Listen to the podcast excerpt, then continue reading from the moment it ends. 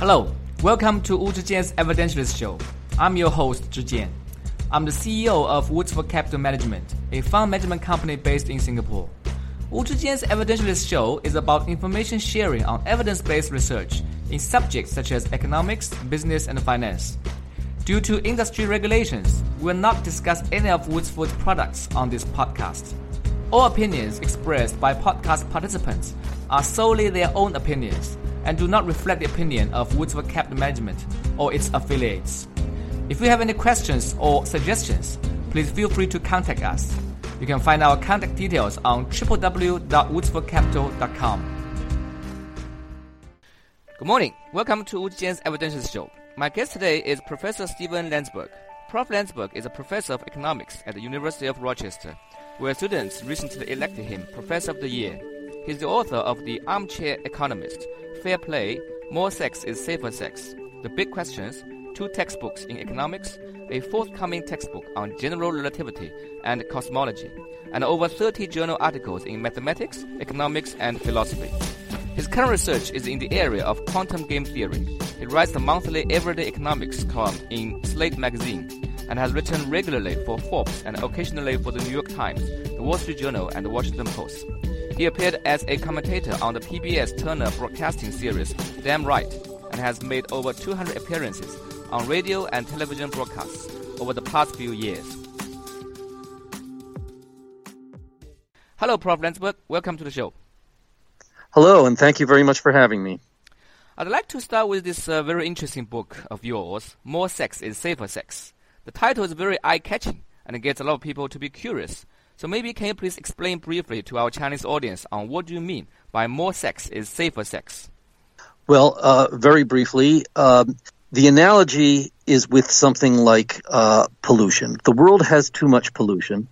And the reason the world has too much pollution is that the people who pollute do not feel all the consequences of their actions. They, they, they put pollution in the air and other people have to breathe it. They don't have to breathe it or they only have to breathe a small fraction of it. And so they pollute too much.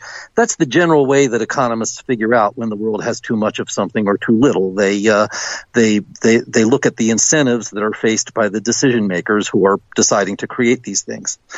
Now, uh, when it comes to sex, when you have a new sex partner, uh, if you are a person who has a history of being promiscuous, being reckless, so that there's a good chance that you're infected with some sort of disease, then in some sense you're very much like the polluter. You are spreading that disease or spreading the chance of that disease, and you're doing too much of it because you don't care uh, about other people as much as you care about yourself. And so for the same reason that we have too much pollution, we have some people having too much sex. And when I explain that to people, nobody ever finds it surprising. Nobody ever finds it difficult to believe. But the flip side of it is mm. that if you are a person who is very cautious and very unlikely to be infected with anything, then if you have a new partner tonight, you are making the world a safer place because that person is having sex with you instead of having sex with somebody who is likely to be more dangerous. Uh, and it turns out that uh, there are actually two reasons why uh, that's one of them. Why these people who are more cautious less reckless, less promiscuous, the ones with fewer partners in their past, if we could get them to have just a few more partners, we would actually slow down the spread of disease. And um, people have done research on this and estimated uh, the extent to which we could slow down the spread of, of uh, sexually transmitted diseases, and it's quite substantial. Uh, so that's one of the reasons. Um, the other reason is empirically more important, although it's also a little more macabre, and that is that if you are that very cautious person who rarely has new partners, if you're the person who only has a new partner every few years as opposed to your neighbor who has a new partner every week, and if you go out tonight, and this is one of those rare occasions when you do find a new partner, it is possible that that partner is going to be infected with something terrible. It's possible that they're going to pass it on to you. And if that happens, you're going to go home and you're going to get sick and you're going to die. And paradoxically, that's wonderful because when you die, the virus dies with you. And it is much, much better for the rest of us if you catch that disease rather than your neighbor who would pass it on to 100 people before he died. I would much rather have diseases passed on to people who are going to die before the next time they have a new partner than to people who have new partners every day. And uh, so that's another reason why if the if the very cautious people had a few more partners, not a whole lot more partners, because we don't want them to become like those dangerous promiscuous people, but if they had a few more partners, they uh, would make the world a better place. And again, this is this is basic economics. Uh, the the promiscuous people have too many partners because they do not care about the damage they're doing to other people, and the very cautious people have too few partners because they do not care about the favors that they're doing for other people. Uh, no, nobody, uh, nobody feels like they need to go out and catch an STD and die in order to make the world a better place. They are making the world a better place, but nobody wants to make the world a better place in that way. And so we, those people have too little sex for exactly the same reason that uh, there are too few people out in the parks picking up trash. They don't go out to the parks to pick up trash because most of the benefits from that activity fall on people other than themselves, and they don't account for that. I can understand the logic here that uh, uh, a uh, there's a so-called external cost, so externality, and uh, there are too many polluters around. Uh, those uh, um, who have too much sex. therefore, if you add to the population a portion of people who are much much less frequent um, in having sex, then probably the whole population benefits. But what if a husband uses this research as a moral pass to justify him cheating on the wife? Is that uh, a good use or bad use of your research? Well, I, I, I, I won't pass judgment on the on the moral uh, aspect of it, but I don't think it's likely to be very effective with the wife. There are all kinds of things that I could do to make the world a better place that would be very dangerous for me. And I don't think my wife wants me doing those things, and I don't do those things. I, uh, it would be better for the world if I went out and did very dangerous things that would that would make the world better. Uh, it, it, you know, it would be uh, uh, maybe if I snuck into North Korea and and I could do some real good for the world there, but it would be very dangerous for me, so I don't do it. And I think if I told my wife that I was going to do such a thing in order to make the world better off, I don't think she'd be very happy about it. So I, I don't think that's very effective. In the same book, you also made an interesting proposal to solve the problem of long queues. Instead of sending people to the back of the line, you suggest to send people to the front of the line. This is so counterintuitive. As you know, everyone hates being cut in the queue. Can you please explain your logic to our audience? Look, if we let the newcomer come to the front of the queue, and if there are enough newcomers, then the people in the back of the queue are going to give up and never get a drink. And that that's uh, if it's a queue, say for a water fountain.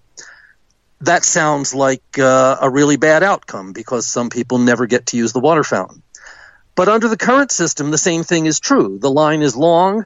I show up at the water fountain, I see the long line, and I'm not willing to wait, and I don't get my drink as long as there are enough people so the water fountain is in pretty much constant use, we're going to serve the same number of people regardless of what system we use. Go to the front of the line, go to the back of the line, any other system you can imagine we're still going to serve the same number of people because it still takes the same amount of time to get a drink. And, and uh, as again, as long as we've got uh, the water fountain in pretty much constant use, we're going to serve the same number of people in, uh, no matter what.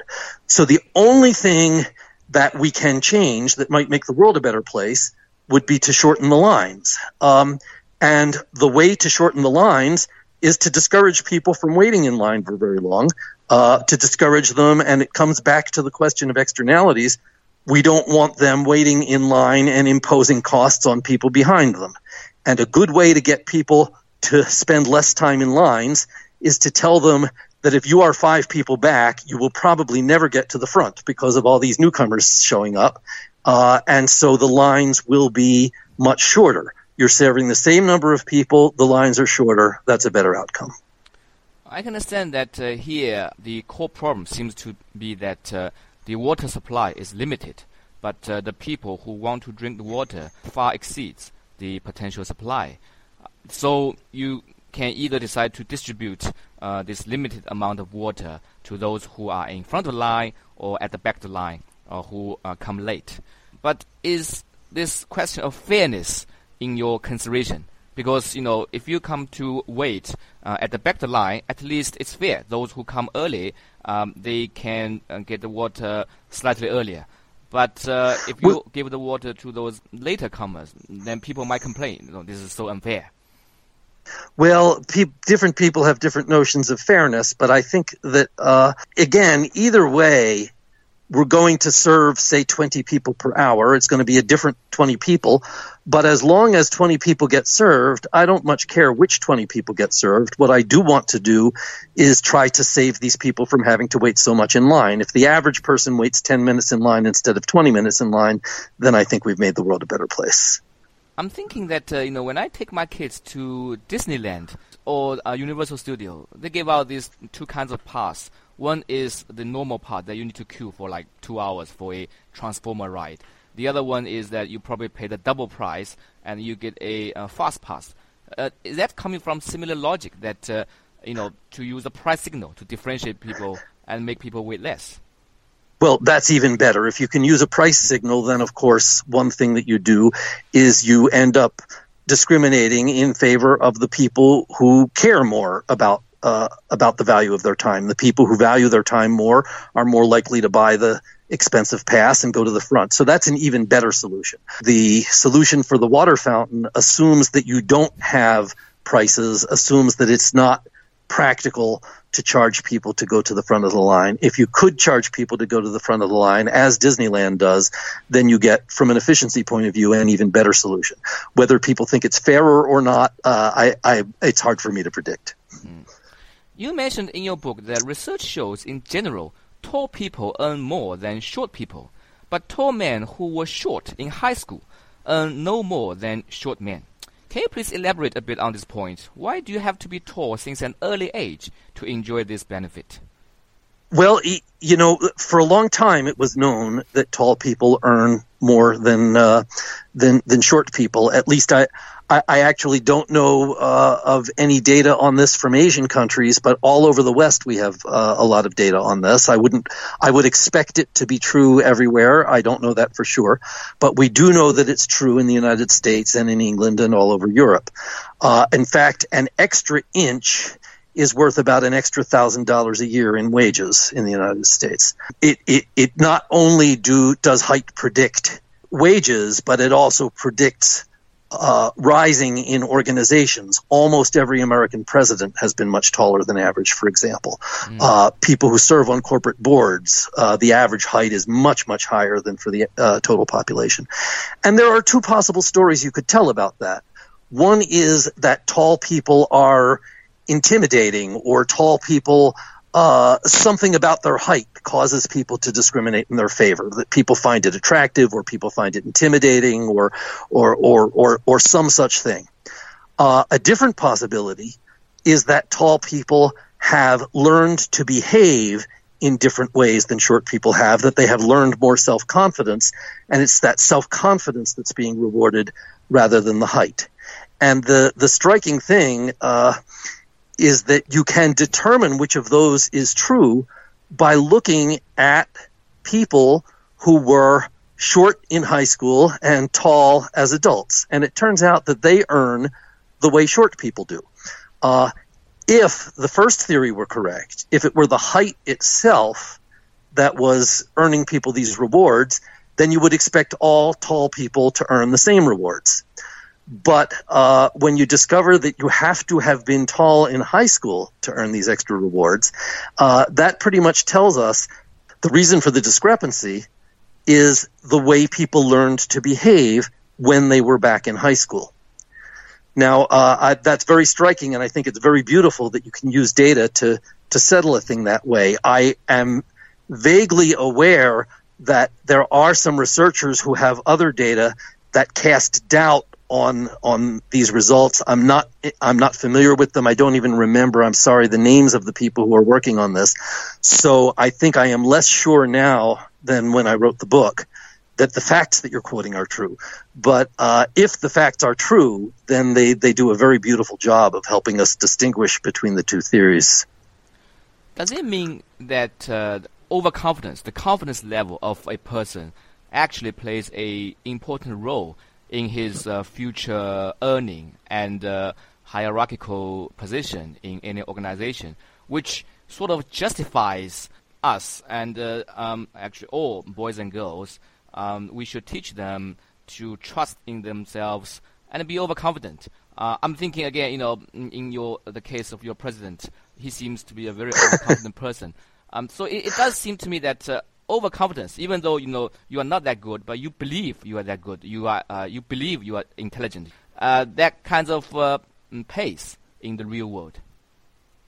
Well, be careful because uh, being overconfident pays off for you. Paying overconfident means that you will succeed better. It means that you'll earn more. It means that you'll have more power. Mm. But it does not mean that you'll do a better job. And so if we teach all children to be overconfident, they can't, they can't all uh, rise to the top. Uh, if we teach them all to be overconfident, uh, we're going to still have the same number of people at the top as we did before, but we may have worse people at the top, or we may have people who are too overconfident at the top. I suspect that's what we have in the United States right now. Well, that's another interesting topic. Maybe let's save it for another day. Okay. Um, you also proposed that the President of the United States should be paid with a diversified land portfolio. Can you please go through the logic for our audience? Well, this applies not just to the United States, but in any country. I, I, I think one thing that um, uh, is often overlooked when people get into political debates uh, they they tend to think of the leaders of their countries as people who are trying to find the best policies. Uh, and and they, they people will analyze policies and they'll say we should have such and such a uh, kind of tax reform, or we could should have this kind of healthcare reform, or we should have some other kind of uh, reform, and they think that uh, the fact that the reform is good, the fact that they've proved it's good, has something to do with whether it will be adopted or not. Unfortunately, uh, many politicians and e- even ones who are, you know, basically good people are often tempted uh, to be interested in things other than the quality of the policies that they're adopting. They're interested in uh, paying off their friends. Uh, they're interested in paying off their supporters. And so, what we would like to do is give these people an incentive to do a better job, give them an incentive to make the country overall a better place to live. One of the best ways to tell how desirable the United States is, as opposed to, say, Canada or Mexico, is to look at land prices in the United States. Uh, that's a good measure of how many people want to live in the United States. It's a better measure when we allow more immigration so that people can freely uh, express their desire to live here through um, uh, the amount that they're willing to pay for land. We don't. We're, we're cracking down on immigration now, so it's becoming a less good measure. But it still remains the fa- the the case that if everyone wanted to leave the United States, or if a lot of people wanted to leave, land prices would go way down. If a lot of people want to immigrate here, land prices are going to go up. Uh, if the president of the United States is doing a good job, presumably a lot of people will want to live here in the United States, and of course the same uh, uh, would be true for your country or for any country. If the leaders are doing a good job, a lot of people want to live there, and uh, if a lot of people want to live there, land prices go up. So uh, if we want to reward people for doing a good job, the first problem is to figure out how to tell whether they're doing a good job. And the best way, it seems to me, that we have to tell whether leaders are doing a good job is to see what happens to land prices. So here, allow me to um, interpret this to the audience. The logic is if the country is attractive to foreigners, if there are more and more people willing to come to settle down in a country such as U.S. or Canada, uh, that implies that the president has done a good job. Vice versa, if more people choose to leave the country, than um, newcomers, uh, then that might imply that uh, the president has done a bad job. What if the president is unlucky to go through a financial crisis period, such as 2008, would that make him uh, an unfairly bad president like uh, Bush or Obama when he first took over?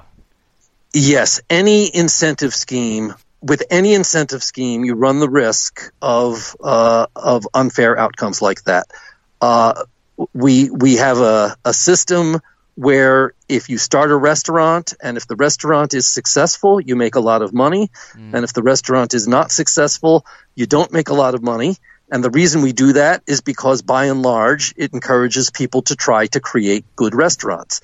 But there is unfairness. A false rumor could spread about your restaurant, or uh, somebody could get sick at your restaurant for some reason that's no fault of yours. And then uh, you're not going to be rewarded. Your restaurant's going to fail. And that's very unfair. There is unfairness in every incentive system. No matter what we do, it's, there's going to be some unfairness. Uh, the, but the question is, how can we do the best possible job of, uh, of, of making sure that the right people are rewarded? There are still going to be mistakes, but we're still looking for the best possible way of rewarding the right people and not rewarding the, the people we don't want to reward and, and making as few mistakes as we can. In a widely read article, you argue that uh, fewer voters are better voters. This view sounds quite controversial. Um, in fact, you know, a, few points that we discussed just now all sound uh, very controversial and interesting, which is why we are discussing them.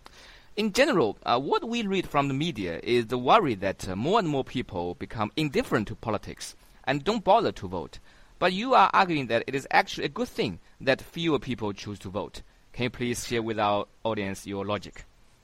Well, if people are uninterested in politics and if they therefore are not well informed, uh, I, I, don't I don't see why we would want them to vote. I would rather have uh, uh, better informed people voting. Not always, because sometimes people who are better informed still have uh, uh goals that are not uh, what I would consider to be good goals. Sometimes they're voting to enrich themselves at other people's expense and so on. So being well informed is not enough to make you a good voter, but certainly being poorly informed is enough to make you a, a, a bad or an unwise voter.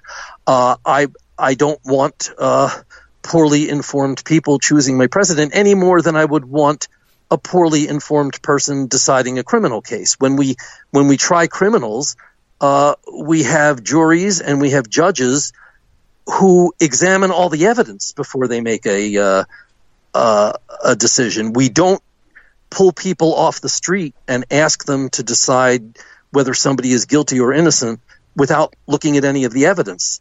And yet at the same time, we, we allow people to vote for our leaders who have not examined any evidence at all. Uh, that seems to me to be inconsistent, and it seems to me to be a problem.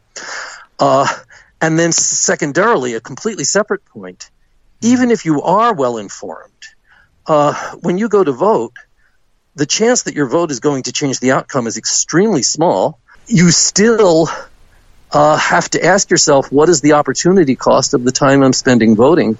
There are so many other things that need to be done, so many other ways you could be making yourself useful. Maybe you should be thinking about some of them instead. Here, I would uh, uh present again, you know, by playing uh, devil's advocate present two potential counter arguments. One is that uh, some people might argue, look, you know, if more Democratic uh, supporters show up in the election campaign between Bush and Gore, they might have changed the outcome to make Al Gore to become the president rather than George W. Bush because the margin was really, really small. The second point was that uh, there were certain small groups of uh, vested interest, such as uh, the sugar industry or the agriculture industry in the U.S. They um, come together uh, to have a huge lobbying power to influence the uh, politics. Uh, these people have a huge incentive to vote, but um, if you let that happen and don't do anything, that might uh, lead to um, undesirable outcomes. I'll be interested to hear your counter. Well, those those are two separate points, so let mm. me address them separately. Okay. First of all, let's talk about Al Gore. Yeah. Uh, there are two separate responses to that. First of all, Al Gore lost by I think about 500 votes in the state of Florida. If there had been 500 votes changed in the state of Florida, he uh, he would have been president.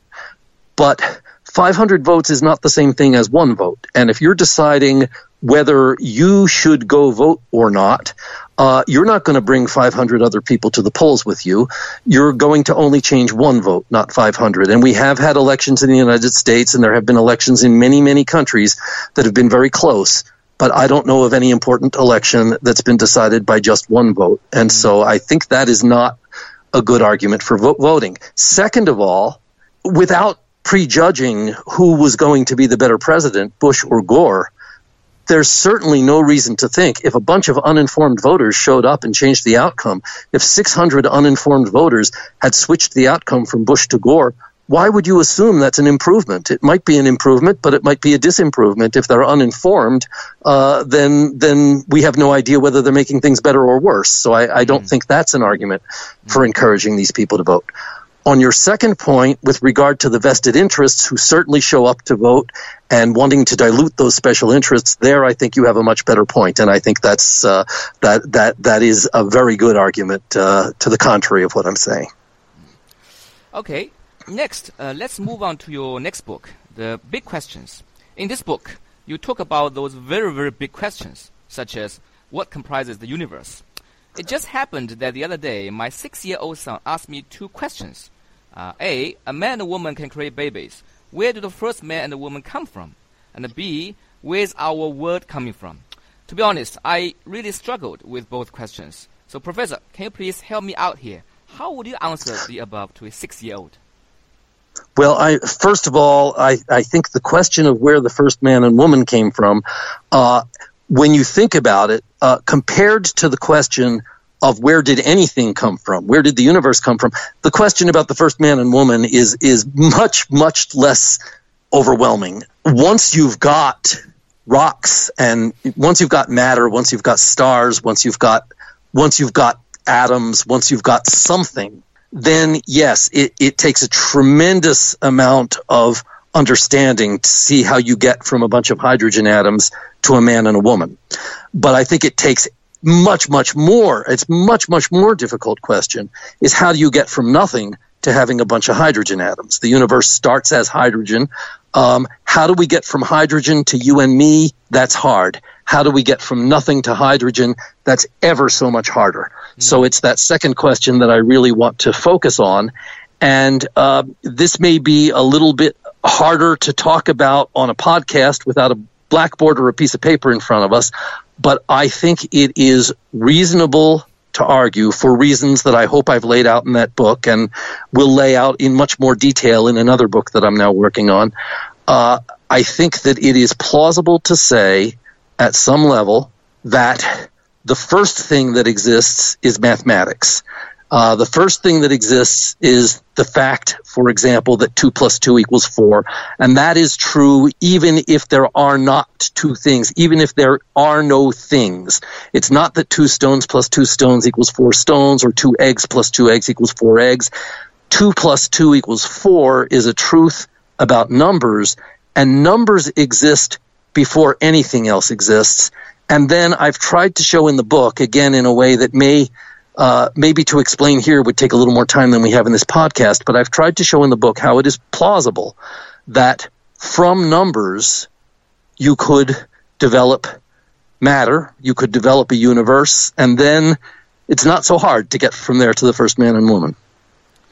So uh, I understand this is a complicated uh, logic, uh, and I encourage my listeners to uh, go read your book uh, if they are interested in the subject.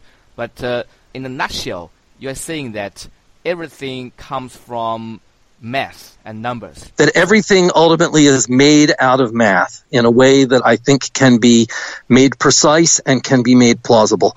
Um, and if you look at the advanced physics textbooks, uh, they all, if, if you look at the advanced text, physics textbooks and you look at the question there of what is an atom, for example, the answer you will find is that an atom is made up of smaller things called quarks and electrons.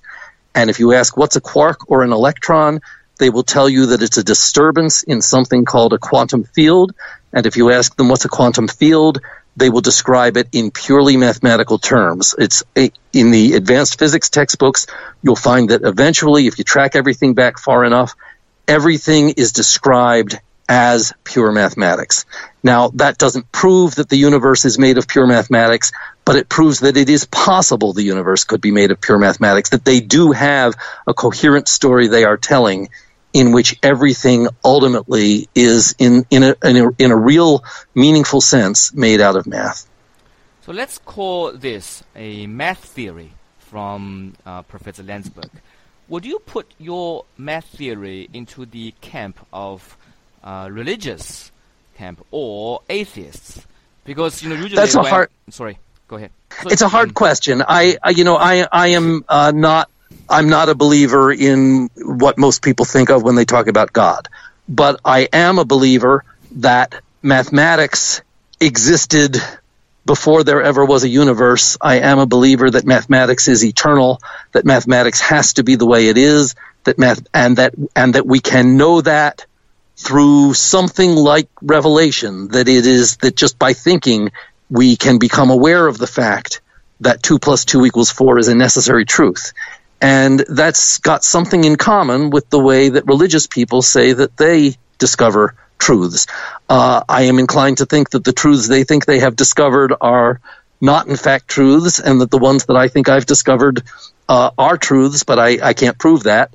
And so I, I think there is something of a I, I I am I'm instinctively hostile to most religions, and so I hate to have to say this, but I think that uh, maybe my point of view is closer to the religious point of view than than uh, than it first appears.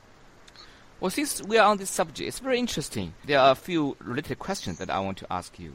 The first is that usually, you know, when people debate about the existence of God, usually between an atheist and a religious person, an atheist would say there's no proof of God. But then, you know, a Christian would counter, there's no proof that God doesn't exist. Do you think that it is a valid argument? And does it mean that the both uh, parties could be right?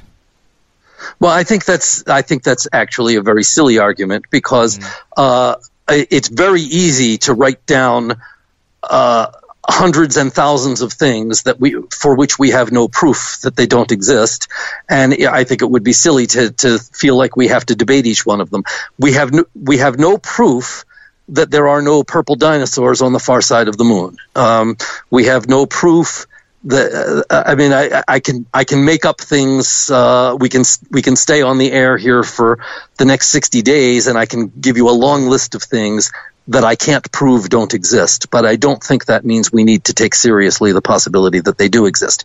There might be reasons to take seriously uh, the existence of God or of something like God, but I don't think this is one of them. Mm.